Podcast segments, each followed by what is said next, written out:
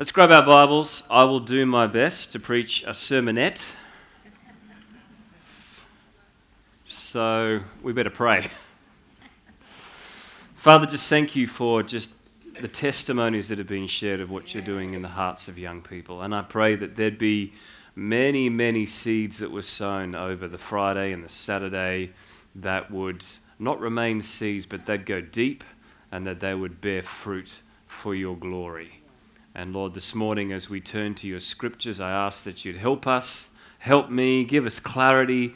Let us hear your heartbeat. And as Adam already said, let us make room for you. For this moment is not about us, but it's about what you desire to say to us. Give us listening ears. Give us a receptive heart to respond, to grab a hold of your word, and may it go deep in our hearts today for the glory of your name, King Jesus. We pray. Amen. Amen. We're going to go to Acts chapter 2. And I know you're probably, who was already turning to the book of James? You're thinking we're heading there, a few of us. We're, of course, preaching through that wonderful book. And I think, in the interest of time, it's a good thing that I'm not trying to fit a whole sermon there into our remaining time. But I felt this year, as I did actually last year, a nudge for us on this day, on Pentecost Sunday, for that sense of just intentionally leaving room for what God wants to do. So I have a message that I've simply entitled The Gift or The Promise. And hopefully, for many of us, if not all of us, this will be a reminder.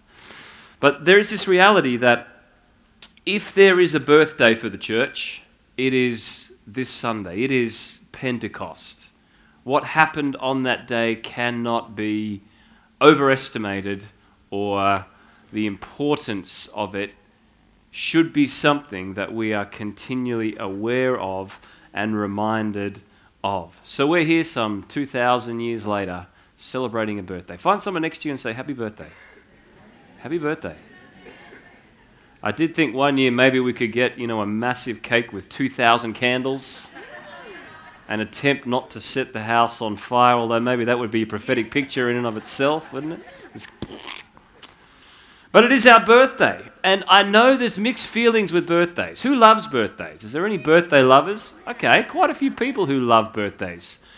Who goes out of their way to make sure nobody knows when it's your birthday? Nobody. There's, there's one sort of sheepish hand. Not sure if I should uh, admit to that. Most of us have this kind of love hate relationships with birthdays, don't we? If we're honest. Other than those who are particularly excited to put up their hand. But birthdays are important, and birthdays reveal much, not just your age. But there's a sense in even in the natural, as you think about your birthday, it reveals who you are in some sense, your heritage. It, review, it reveals where you're from. It reveals aspects of your nature. And it is no coincidence that on the birth of the church, something very significant, which is just as applicable for us 2,000 years later as we have another birthday, as we get a year older, and as we think back to what happened. There's two realities in particular that I want us to grab a hold of. But if you've got your Bibles, let's read the story.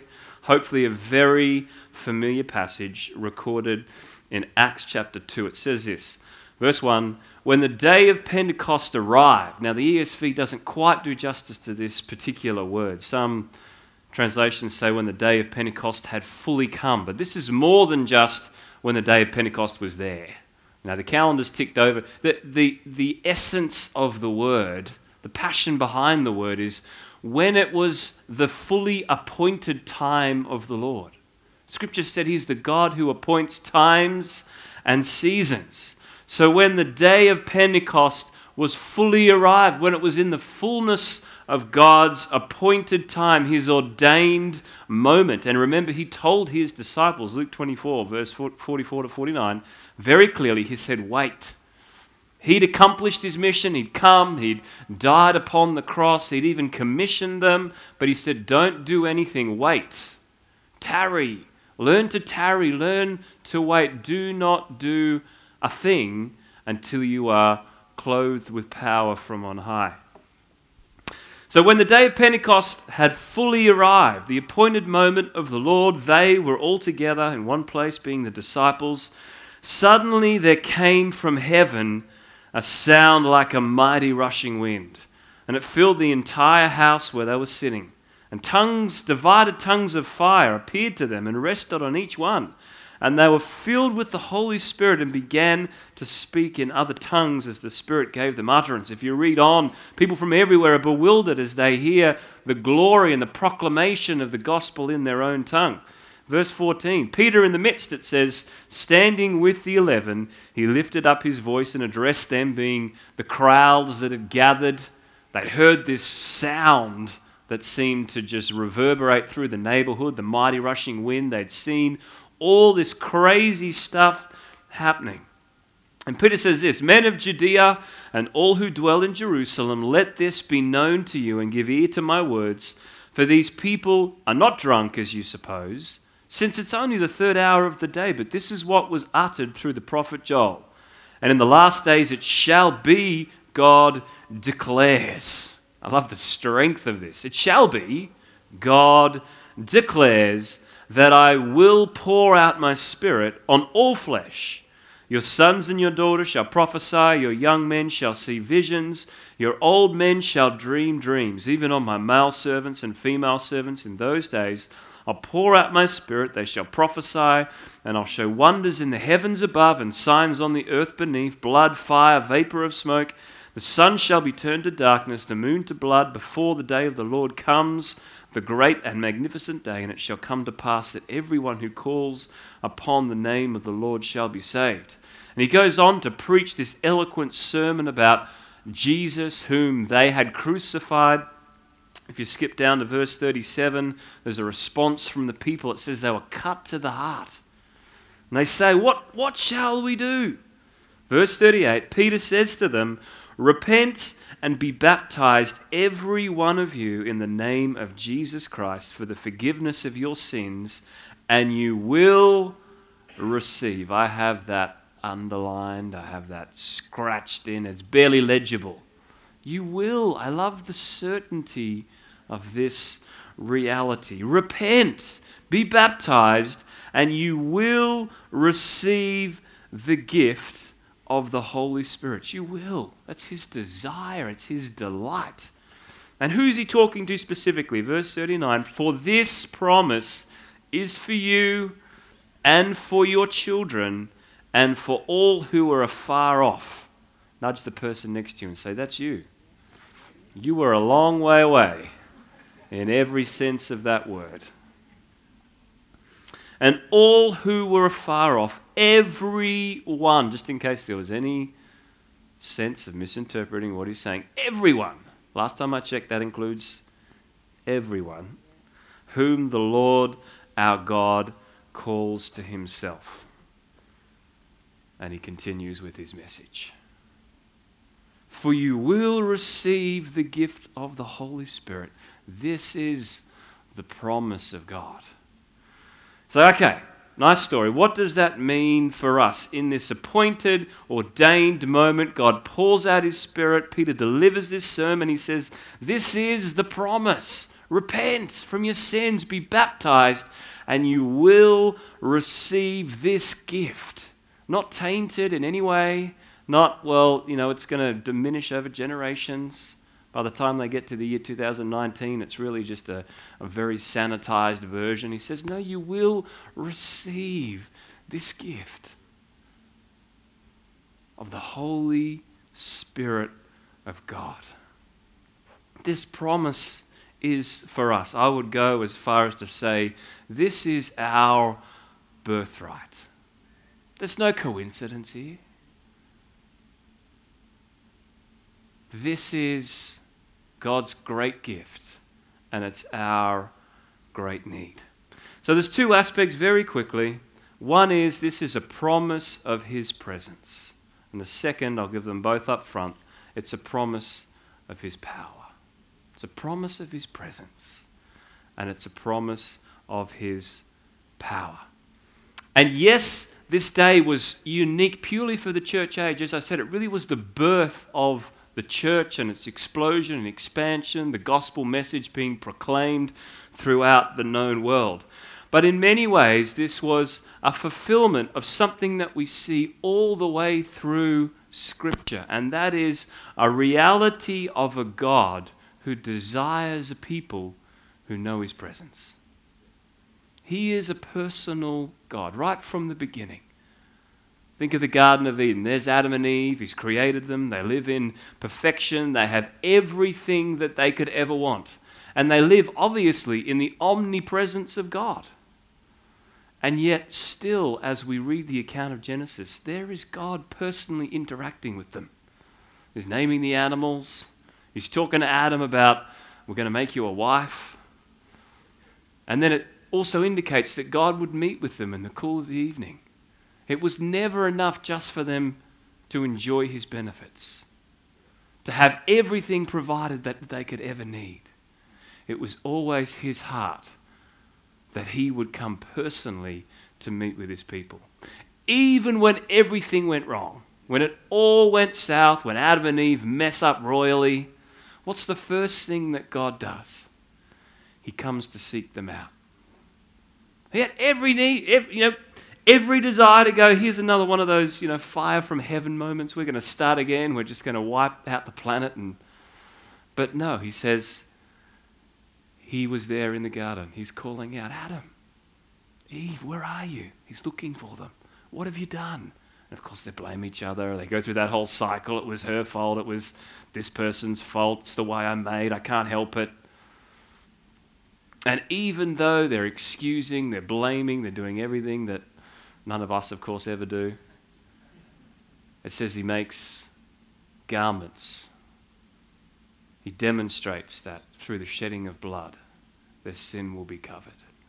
And in his mercy, he banishes them from the garden. We all know the story until the time where he would come himself to permanently deal with the separation that sin had caused. See, there's this personal God. And then we look at the nation Israel. He delivered his people. He supernaturally brought them out of Egypt, signs, wonders, miracles. He met with them on the mountain.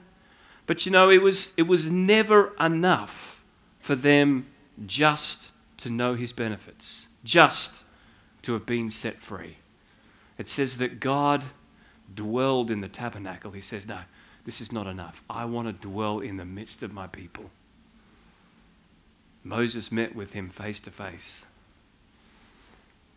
Wasn't just enough to provide. And then, if we fast forward to the New Testament, Jesus says prior to the outpouring of Pentecost, He says, It's actually good that I go away, because if I go away, I will send you another, and He will be with you, even to the end of the age.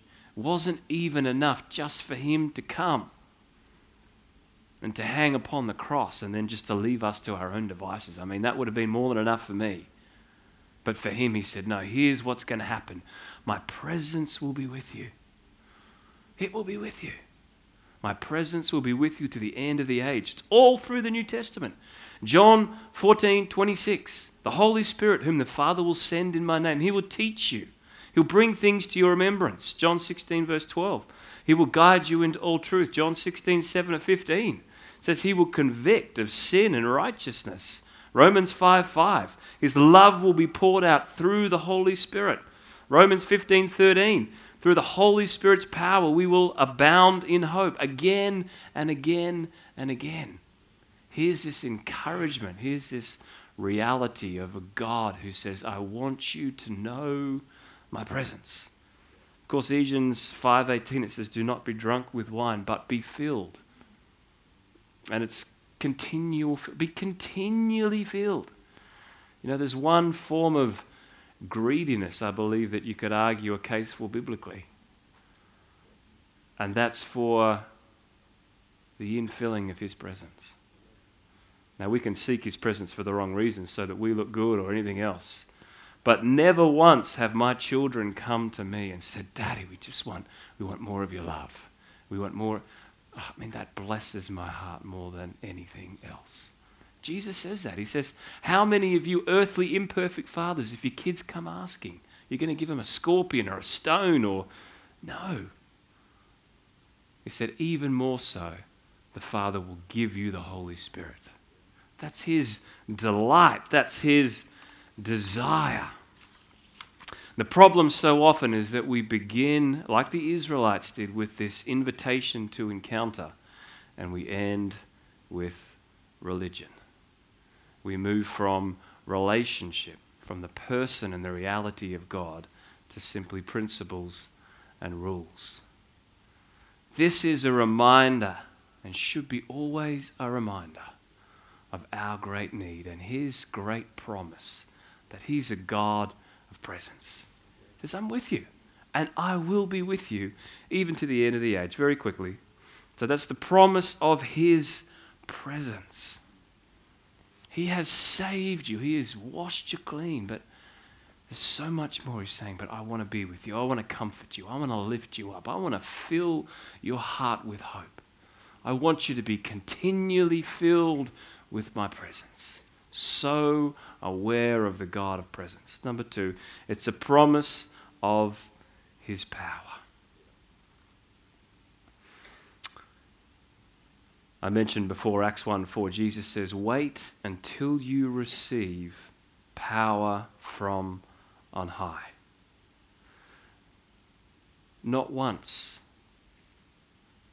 in scriptures do we see any indication that God has ever said, Remember this. I've done my bit, and now this is all up to you. This is all on your head. This is all on your shoulders. Good luck. Let me know how you go. I'll see you the other side of eternity. See, there is this constant reality from the very beginning of God commissioning the birth of the church You cannot get away from it. Of Him saying, just remember, this is never about what you can do or ever could do. This is always about, and it always will be about, what I can do in you and through you. That's the glorious message of the gospel, and yet it's one that we get wrong more than any other. And I'll put my hand up to say, I get this wrong all the time. That somehow I make this all about me. He's done his bit, and now it's up to me just to struggle and strive in my own strength. It's about all the religious duties that I can add to what he's done reading my Bible and fasting and praying. Not that there's anything wrong with any of those things. But I've discovered that so often the greatest hindrance to the advance of the glory of God in my life and in the church is trying to do the work of God without the power of God. Always looking for the latest strategies, the latest books, the latest teaching, the latest advice, the latest fill in the blank, and forgetting the one thing that we need more than any other. And that is to be reliant and dependent upon His power.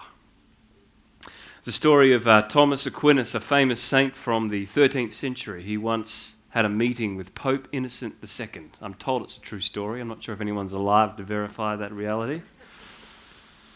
But he met with the Pope when the latter was counting out a large sum of money and showing St. Thomas the riches that surrounded him.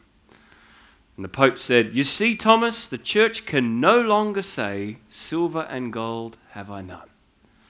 True, Holy Father, was the reply, but neither can she now say, Rise up and walk. Isn't that a good kind of ouchy moment? Maybe it's not wealth and riches. Maybe it's our intellect and wisdom. Yes, but look at us. We're no longer simple fishermen. We have wisdom. We have Google. We have every form of information at our fingertips. We're wise. We've got theologies and philosophies, more than we could count, libraries full of them. Yes, we're no longer simple fishermen, but are our shadows still raising people from the dead? You know, there's, there is this sense when John the Baptist, he's in this moment of doubt. Matthew 11, the other Gospels proclaim, and he's struggling, he's in prison, he sends some of his followers and says, Go and ask Jesus, Are you the one? Or shall we look for another? And as Matthew recounts it, he says to the disciples, Well, just, just come here. Just come here. And go back and tell John what you've seen and what you've heard. Grab that distinction. What you've seen and what you've heard. And specifically, he says, and this is what it is that the lame walk, that the blind see, that the lepers are cleansed, the deaf hear, the dead are raised, and the good news is proclaimed to the poor. He's saying, How do we know if the kingdom is come? How do, what's, what's it going to look like? Is it the size of our buildings? Is it the level of our offerings? The number of attendees? Is it the effectiveness of our programs into the community? What's the measure? See, I think there's something in this for us, and I would say the same is very true today. How do we know? Proclamation and demonstration. Are the lame walking? Are the blind seeing? Are the lepers cleansed? The deaf hear? The dead raised? And the good news proclaimed to the poor. I remember it was about, um, I'll finish with this. Could we get the worship team actually to come out again? That'd be great. They could set up to finish in a song. Remember, it was about um, three years ago. It was the end of uh, 2016, coming into 2017, and I was just seeking the Lord about his heart for the new year. Saying, God, what, what is it that you're doing in the life of the church? Where is it that we're at? What is the season? And this doesn't often happen, but I was lying there in my bed and I woke up and I knew exactly what time it was because I looked at the clock. It was 3:48 in the morning. I thought, great. And normally, if I wake up at that time, I don't know if anyone else is like this, but I am not alert. You know, I, I'm half asleep, I'm groggy.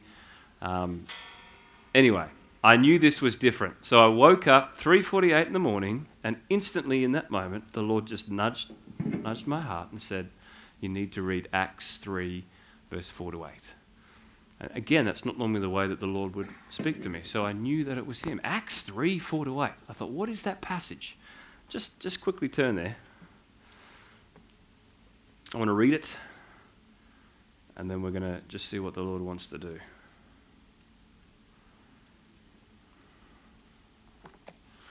This, of course, is the story where it says Peter and uh, John were going to the temple, and there's a blind beggar.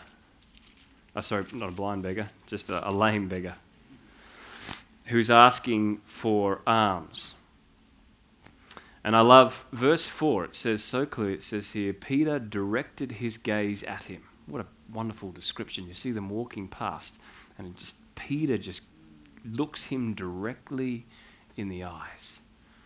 And I'm sure the beggar's looking back thinking, well, what, what's he going to give me? Is he going to give me money? That's what he's asking for.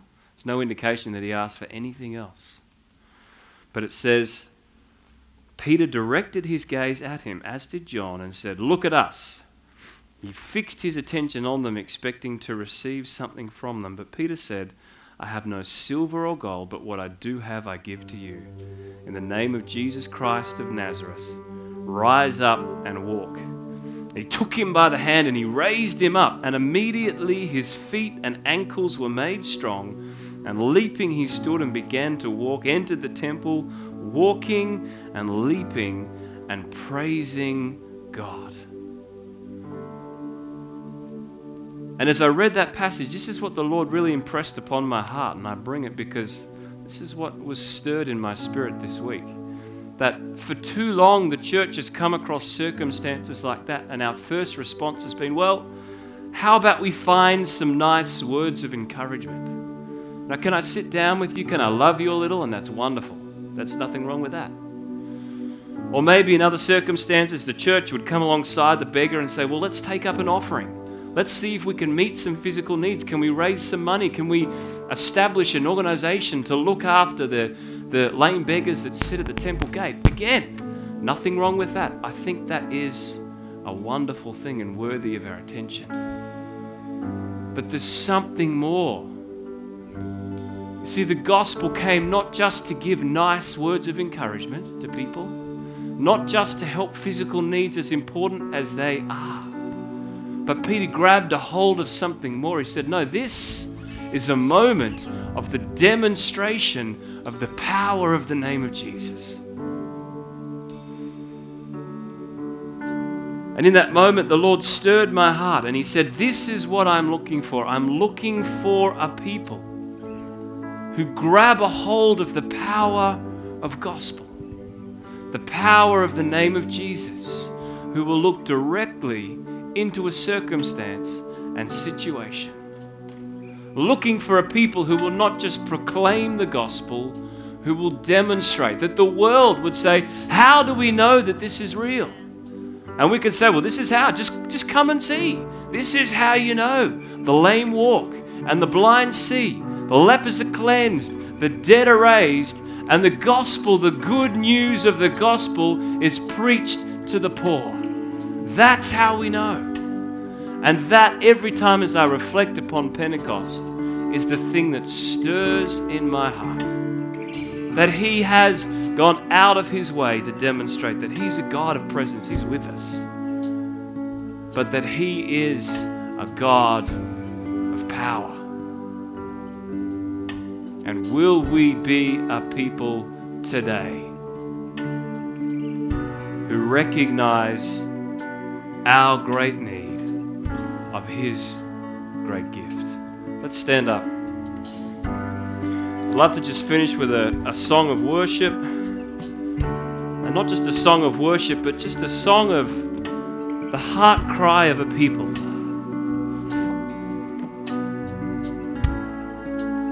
A recognition of our dependence upon the power of the Holy Spirit, our birthright.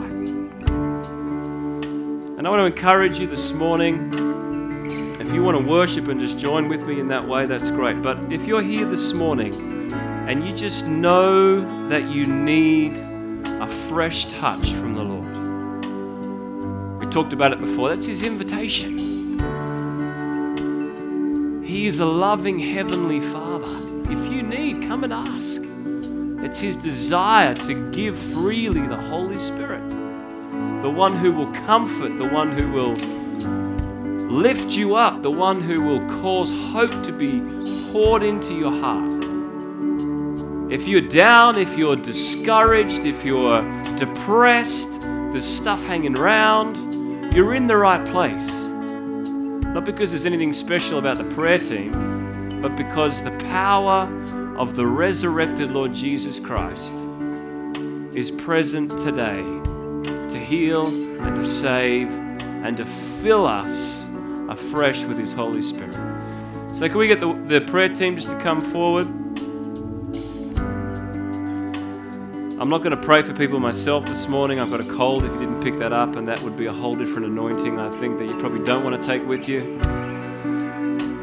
But I want to release the prayer team just as we enter into this last song of worship. And if you need a fresh touch from the Lord, that's the altar call this morning. Of course, if there's any other need, you can come forward. If you're in need of physical healing, if you're in need of breakthrough, these people here would love to pray for you. And I can't think of a better Sunday than our birthday to celebrate the outpouring of the Holy Spirit. So, Lord, we just give you room today. Come and do what you desire to do. Come and move amongst your people. We pray that there would be a fresh season of Pentecost, of your Spirit so poured out in power that the world would come with wonder and say, Well, we know this is the, the kingdom, this is the rule and the reign of the King of Kings because the lame is walking and the blind are hearing and the deaf are seeing and the other way around too and the dead are raised again and the gospel, the good news of the kingdom that Jesus came is being proclaimed. Lord, that's what we want. That's what we're seeking. That's what we desire. Even this morning, let it come. Come and do what you desire to do. In Jesus' name we pray. Amen. Let's enter into worship. And if you want prayer, just come forward. Now's the time.